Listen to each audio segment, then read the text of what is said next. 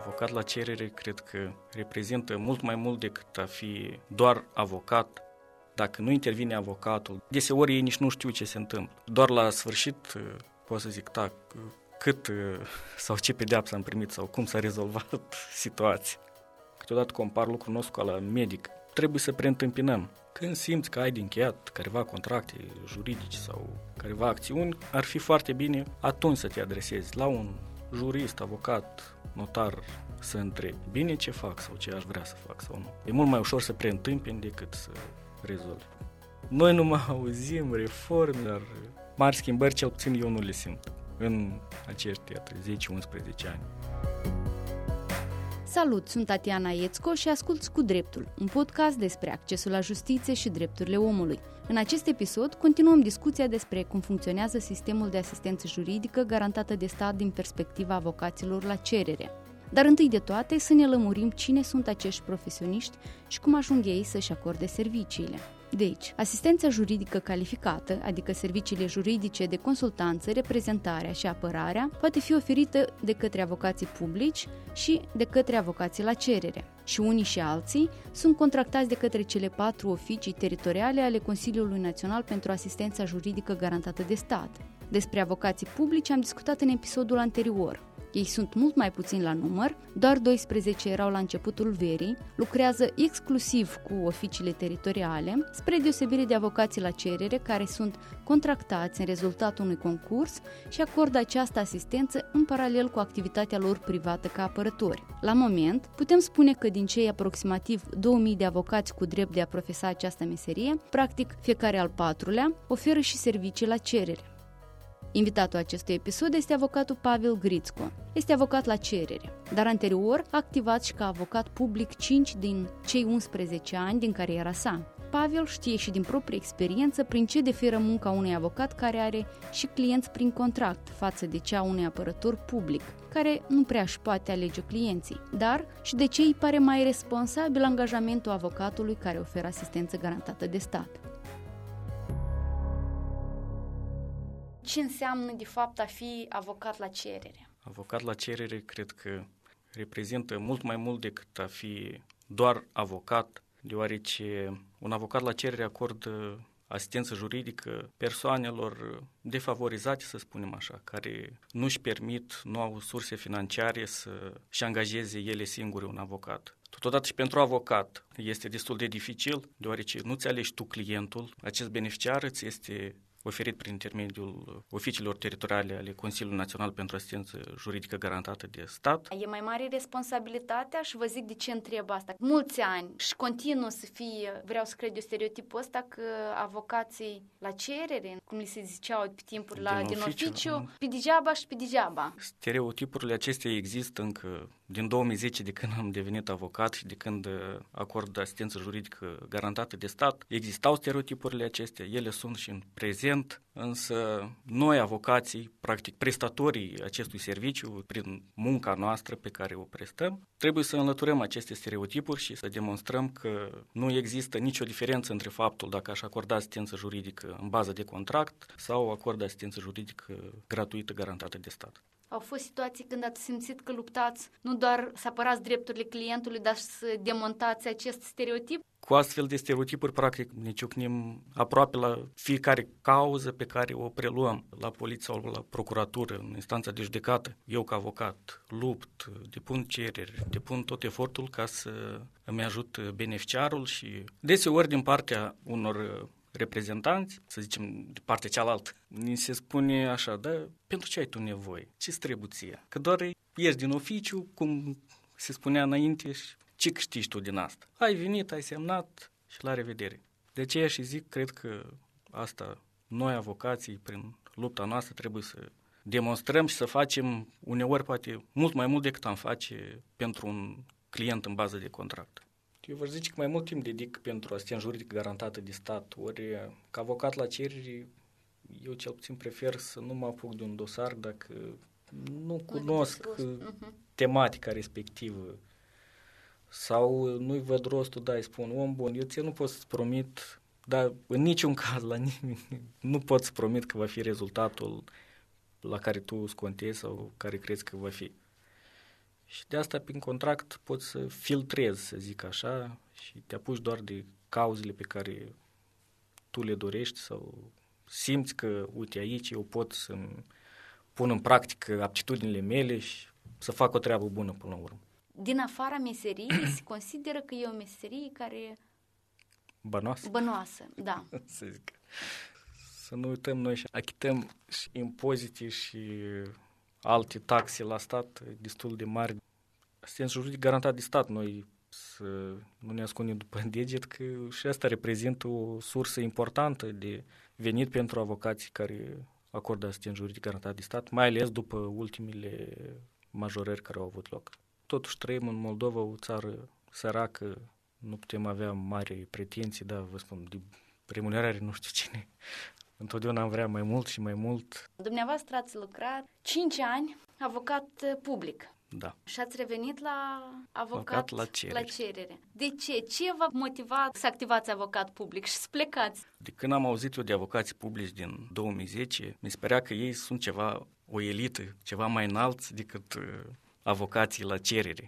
Vreau să spun că au fost printre cei mai frumoși ani din cariera mea de avocat, m-au ajutat foarte mult să mă dezvolt, chiar și acordarea acestei asistențe juridice primare, consultații, m-a ajutat foarte mult să interacționez cu persoane, ori vin persoane pe zi câte 10, 15, 20 de persoane, fiecare cu problema lui și trebuie să-i asculți problema lui și să reușești cât îl asculți să găsești unde de fapt este problema. Am decis să revin la avocat la cerere. În acești cinci ani au fost și unele momente mai tulburi, așa să zic, pentru asistență juridică garantată de stat. Până la urmă, entuziasmul ăsta trece și prin stomac, ori ai familie, copii și la un moment dat am decis să revin la, să acord asistență ca avocat la cerere, ca să pot să închei și contracte private. Aspectul financiar, să zic așa, a contat destul de mult în alegerea pe care am făcut-o și am revenit ca avocat la cerere. Acum câteva luni a fost majorată remunerarea avocaților. Se simte impactul majorării astea pentru avocații la cerere?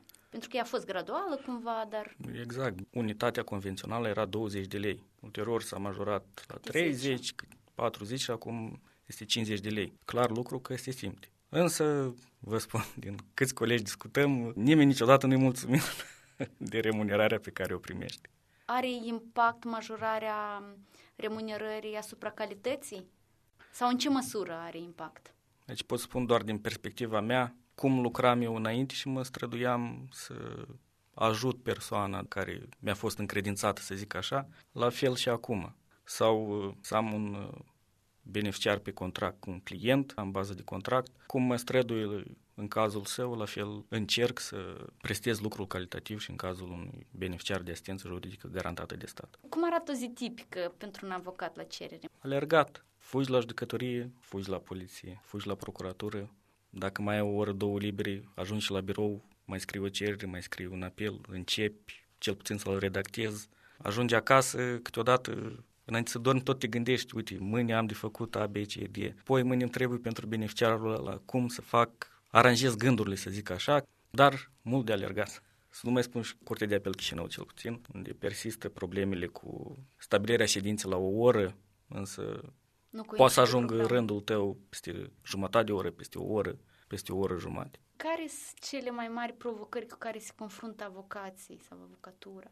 Așa cum le percepeți, simțiți dumneavoastră. Poate nu neapărat probleme, provocări. Nu, să încerci să te faci auzit, să te audă instanța sau procurorul sau polițistul, ce vrei tu de la ei sau prin solicitările tale pe care le depui, prin expunerile pe care le faci. Ori mai sunt uneori cazuri când, să zicem, te-ai pregătit, te gândești că ești pe cai mari și vin în stanță, însă vezi uneori fețe, fizionomie așa mai plictisite, obosite sau care observi că nu te ascultă și atunci îți pierde și ție tot cheful de lucru câteodată. De fapt, această provocare ar fi relația dintre avocat, procuror, judecători, adică ceilalți actori din procesul din făpturii justiției. Dacă ar fi să definiți această relație acum, în 2021, care este și cum sunt văzuți avocații uh, de ceilalți uh, participanți în procesul ăsta. Totdeauna încerc să avem o relație colegială. Eu și ca persoană nu sunt uh, genul de om pus pe ceartă, pe strigăte sau... Consider că trebuie să rezolvăm colegial problema care este pusă da, în fața tuturor actorilor din justiție și fiecare să-și facă lucrul său calitativ. De multe ori discut, iată, și cu, mai mult cu reprezentanții poliției, a procuraturii, și de multe ori le spun, uite, când emiți o hotărâre, o ordonanță, un act, câteodată ar trebui să ne gândim să ne punem noi în locul persoanei în privința căreia se emite actul respectiv și să ne gândim, uite, eu să fi fost în locul lui. E bine ceea ce fac, e corect ceea ce fac. Dar... Să înțeleg că simțiți în unele cazuri lipsa empatiei din partea celorlalți actori implicați. Eu nu vreau să dau vina pe nimeni. Deseori, poate din cauza volumului mare de lucru care îl au, ori reprezentanții poliției și procuraturii au un volum extraordinar de mare de lucru și poate, nu știu, n-au ei timp să intre și cu o parte din suflet în dosarul respectiv, ci strict se bazează cum scrie în cod, așa, gata, altceva nu mă mai interesează, mergem mai departe că mai am un teanc de dosare pe masă. Cum afectează asta înfăptuirea justiției și faptul cum omul, sim, beneficiarul în final, simte faptul că i s-a făcut dreptate sau nu? Bineînțeles că uneori afectează. Beneficiarul, de multe ori, lucrurile, cel puțin iarăși revin la poliție și la procuratură, ei încearcă să cât mai repede. Am terminat sau mai ales vine sfârșit de lună, vai, trebuie să dau darea de seamă, trebuie să scriu câte dosare am finisat, sfârșit de trimestru la fel, și beneficiarul, practic, câteodată, dacă nu intervine avocatul, nu pot să zic că și avocații, la fel avem probleme și printre avocați. Însă trebuie să încerci să-i explici, uite, de fapt, ce se întâmplă. Ori ei, deseori, ei nici nu știu ce se întâmplă. Doar la sfârșit pot să zic, da, cât sau ce pedeapsă am primit sau cum s-a rezolvat situația. Bine, asta depinde și de beneficiar și de cultura juridică pe care o are fiecare persoană în parte. Cum simțiți că iarăși vorbim, e o chestie subiectivă? Care este nivelul de cultură juridică a cetățenilor sau cel puțin a oamenilor cu care interacționați dumneavoastră? În ultima perioadă, totuși, datorită parajuriștilor, datorită faptul că tot mai multă lume a auzit de asistență juridică garantată de stat, cel puțin se pot adresa pentru primirea unei consultații. Chiar dacă, să zicem, nu ar putea beneficia de un avocat care să-l ajute în rezolvarea problemei până la final, însă cel puțin o consultație poate să o primească. Câteodată compar lucrul nostru ca la medic. Trebuie să preîntâmpinăm. Când simți că ai de încheiat careva contracte juridice sau careva acțiuni, ar fi foarte bine atunci să te adresezi la un jurist, avocat, notar, să întrebi bine ce fac sau ce aș vrea să fac sau nu. E mult mai ușor să preîntâmpini decât să rezolvi. Ceea ce ați zis mai degrabă e din uh, perspectiva găsirii unei soluții a oamenilor, gen să știi unde să te adresezi, care e important, dar e de bază cumva. Dar mi interes curios și din perspectiva că ați zis că clienții beneficiari nu știu ce se întâmplă în genere procesul când ajung într-o instanță. Și asta este important, să știi ce se întâmplă cum este construit sistemul de justiție în general, care și ce roluri are. Iată, din perspectiva asta, oamenii, în general, au habar. Abilitarea asta juridică, unde și de cine ar trebui să fie făcută? Dacă persoana prima dată se ciocnește cu o problemă juridică,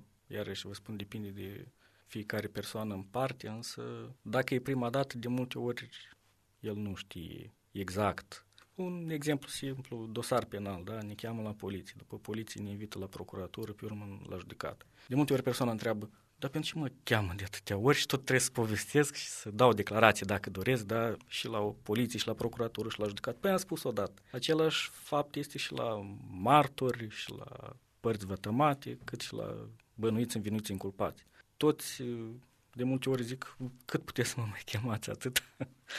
Întreabă, când se termină? Mai am, gata? Iată, azi am fost la procuror, gata, s-a terminat. Stai, nu așteptăm citații, o să fiți invitat deja în instanță de judecat. Persoanele care de mai multe ori sau au mai des probleme juridice, au nevoie de rezolvarea acestor probleme, deja uneori sunt beneficiari care, ar putea să zic, cunosc mai multe decât un avocat începător, să zic. Să revenim în cadrul procesului, relația pe care o aveți cu ceilalți actori implicați, inclusiv judecătorul. Se simte un avocat egal în cadrul procesului? Aici deja depinde de instanță, de judecător la care este repartizat dosarul, care examinează. Ori rolul său este de dirijor, de organizator, să zicem așa, și ar trebui să intervină sau cel puțin să ne facă să ne simțim egali. Însă nu mereu, din păcate, se întâmplă acest lucru. Chiar nu de mult, în cadrul examinării unui proces penal, la prima ședință întreabă inculpatul, recunoști vina, nu recunosc. Inculpatul spune, nu recunoști, judecătorul deja se expune, a, nu recunoști, păi las că o să vedem noi la sfârșit. Poate să-l șocheze pe beneficiar, pe mine deja nu prea mă mai șochează că am mai auzit uh, vorbe din astea, dar uh, îți lasă așa un gust amar câteodată. Pentru că cum poți uh, tu ca instanță până să cercetezi probele respective? Da, tu ai dosarul de la organul de urmărire penal de la procuratură care a fost expediat în instanță. Însă tu încă nu le-ai, n-ai cercetat probele respective. N-ai putut să-ți formezi tu deja opinia ta, e vinovată persoana, nu e vinovată, cât de vinovată este. În raport cu ceilalți uh, actori implicați? Rolul același procuror nu este să, să dovedească vinovăție persoanei. El trebuie la fel de mult să dovedească și nevinovăția. Să la noi, din păcate, cam rar se întâmplă ca, să zicem, procurorul la sfârșitul uh, examinării unei cauze să spună, da, uitați, am ajuns și eu la concluzie, onorată instanță, că persoana X uh, nu e vinovată și ea trebuie achitată sau renunțăm la învinuire. Chiar dacă el, putem așa să discutăm, noi în afara ședinței, poate să-mi spună, mm, da, cam nu prea, să zicem, sunt uh, probe sau poate a săvârșit infracțiunea, însă nu chiar ceea ce se incriminează, poate una mai puțin gravă sau o recalifice la un alt aliniat. Însă, iarăși, mulți aleargă după indici de performanță și trebuie să arătăm câte condamnări am avut și tot așa. Ce schimbări, în bine sau nu neapărat, ați observat în sistemul de justiție? Schimbări în bine, cred că ar zice cel puțin specializarea instanțelor. Poate unora nu le place, altora că trebuie să alergi, de exemplu, în Chișinău. Ai un proces penal, fugi la Buicani, ai civil, fugi în centru, tot așa. Dar cred că este un lucru bun cu specializarea judecătorilor.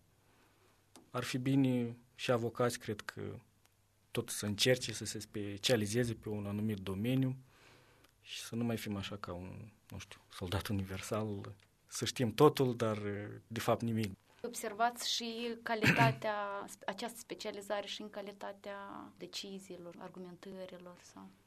Se simte, deși câteodată este și partea reversă a medaliei, ori unii deja merg mecanic. Dacă înainte să zicem că nu erau specializați, încerca să afle sau să caute o soluție, doar cum scrie în lege, să fie și uman, să zic așa. Acum poate fi a ajuns, să zicem, dosarul pe masa lui, care e problema? X. A, soluția în problemele X, eu o văd Y.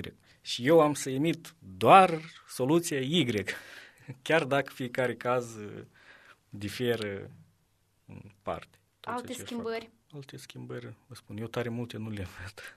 Noi nu mai auzim reforme, iată, și reformă în justiție, dar mari schimbări, cel puțin eu nu le simt în acești, iată, 10-11 ani. Da, totul, tineret care vin acum, sunt persoane foarte bravoși din poliție, procuratură, judecători care sunt foarte bine instruiți și calitativ, să zic așa, însă uneori poți să fii tu bine instruit, însă dacă ești prea tânăr și nu ai experiența de viață necesară, poți să adopți o soluție nu total greșită, dar cel puțin parțial greșit. Pe de altă parte, dacă ești mai în vârstă, ai deja experiența vieții și uneori intri în, mai profund în problemă și în soluția pe care o adopți pe o anumită cauză. Din perspectiva dumneavoastră, și de avocat la cerere, dar și experiența care aveți ca avocat public, care sunt cele mai serioase bariere în accesul la justiție a populației sau a anumitor grupuri? Cele mai serioase probleme ar fi problemele financiare totuși. Ori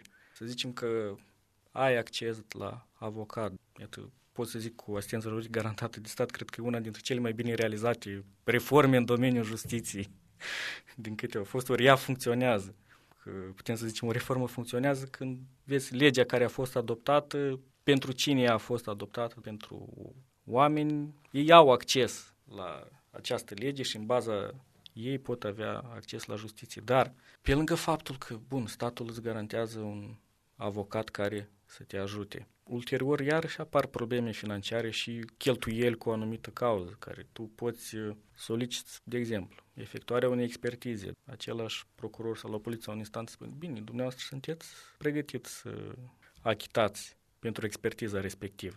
Sau aceeași persoane cu dizabilități pentru instituirea măsurilor de ocrotire judiciară sub formă de tutelă, la fel, ca să te adresezi în instanță pentru instituirea unei măsuri de ocrotire judiciară, trebuie prima dată să faci o expertiză. Expertizele respective la fel costă. Unele persoane dispun de posibilități financiare să le achite, altele nu.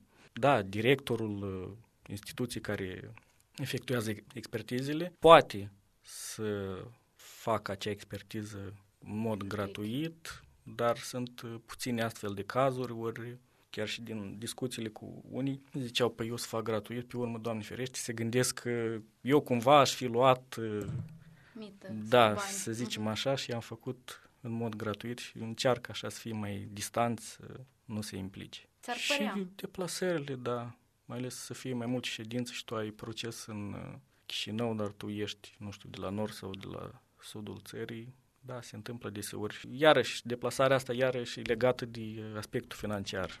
În afară de bani, care ar mai fi barieră? Ar mai fi că necunoștința, sau să zic așa, bine, nu știu dacă trebuie să fim toți educați juridic. Cel puțin uh, să încercăm să găsim cui să ne adresăm, la cine să ne adresăm, da? Sau pe cine să întrebăm să ne ajute. Problema asta parțial se rezolvă prin intermediul parajuriștilor care sunt... Uh, dacă sunt. Dacă că sunt în localitatea sunt. respectivă. Mm, în fine, chiar dacă nu sunt oricum parajuriști, cred că două, trei, patru localități împrejur, deja depinde și de administrația publică locală din localitatea respectivă ca să facă cunoscut că, uitați-vă, oameni există, aveți vreo întrebare de ordin juridic, da, sau ceva nu vă este clar, puteți să vă adresați, să veniți să întrebați. Alții, da, el poate să trăiască toată viața și să nu știe că de fapt are o problemă. Ce ați schimba în primul rând în statutul uh, acestei profesii în Moldova? Care ar fi poate cele mai serioase dificultăți, bariere cu care se confruntă avocații sau dumneavoastră ca avocat? Deseori ne confruntam cu problemă cu accesul la aceeași informații, pentru dobândirea unei informații pentru a ajuta beneficiarul sau același acces la materialele cauzei penale. Să zicem, nou ni se oferă acces la materialele cauzei după finisarea urmăririi penale. Cred că, bine, parțial legea a fost, cu privire la avocatură, a fost modificată recent și, și promulgată de către președinte. Deja vom vedea cum aceste, să le zic așa, inovații vor fi implementate în practică. Ori la noi, în Moldova, noi avem foarte multe legi bune, scrise foarte bine, însă aplicarea lor în practică lasă uneori de dorit. Chiar și cei care lucrează cu legea, să zicem așa. Da? Bineînțeles, da? da. Cum ați simțit ce impact a avut asupra activității reforma sistemului de asistență juridică garantată de stat? Când am devenit parte a sistemului, deja era Început. implementată noua lege cu privire la asistență juridică garantată de stat. Deja era de 2 ani de zile aplicată în practică. Schimbările care s-au făcut cel puțin din 2010 până în prezent, eu le văd destul de bune, ori aici iarăși depinde și de persoanele care implementează aceste schimbări. Aceeași, iată să luăm uh, de anul trecut, de când a început uh, pandemia, da, datorită faptului că cu vreo 2 ani, un an, doi înainte s-a implementat uh, sistemul informațional online interacțiunea dintre avocați și oficiile teritoriale, dintre beneficiari și oficiile teritoriale, dintre polițiști procurori care solicită acordarea unei asistențe. Adică este acum posibilitatea să adreseze aceste solicitări online. Iată, pandemia ne-a arătat că a fost bine ce s-a făcut. Când... Și s-a făcut în avans, nu post factum. exact. Și să zicem, același beneficiar, dacă are nevoie înainte de o consultație sau de un avocat, înainte el trebuia să vină ori la parajurist sau să zicem la avocat, trebuia să vină la oficiul teritorial, să depună o cerere, să primească consultații, să stea în rând. Acum el lucrul acesta, cererea, poate să o depună online, aceeași consultații la moment poate să o primească și telefonic, adică novațiile acestea care s-au făcut, au fost făcute în avans, nimeni nu s-a gândit că vom avea o asemenea situație, dar iată, și-au demonstrat uh, în practică, aș putea să zic că eu, una dintre poveștile de succes din uh, domeniul justiției în Moldova. Practic, prin implementarea acestui sistem s-a ajutat persoana, cel pentru cine a fost implementat uh, acest sistem de asistent juridic, marea majoritate a beneficiarilor cred că sunt mulțumiți de modul în care se implementează în continuare și se dezvoltă. Pandemia. Cum a afectat pandemia felul în care vă faceți dumneavoastră meseria și, în genere, accesul la justiție, întreg procesul ăsta? Pandemia ne-a afectat că s-a mai lungit, să zicem așa, obținerea unor informații sau obținerea aceleași hotărâri, căci se amânau tot în continuu cauzele, examinarea cauzelor. Se amâna, clar că fiecare beneficiar consideră că cauza lui prioritară și trebuie rezolvată a lui prima. Discuția cu avocatul Pavel Grițco poți și să o citești pe site-ul justițietransparentă.md. Cu dreptul poate fi ascultat pe Google Podcast, Apple Podcast și YouTube. Te invit să ne urmărești și pe pagina de Facebook, Accesul la Justiție. În următorul episod vom discuta despre parajuriști, cine sunt ei, unde activează, ce fel de servicii și cui le acordă. Acest podcast este realizat în cadrul campaniei naționale pentru o justiție sănătoasă, care este partea proiectului Accesul la justiție în Moldova. Ai ascultat Cu Dreptul, un podcast despre accesul la justiție și drepturile omului. Eu, Tatiana Ețco, îți mulțumesc că ne asculți. Pe curând!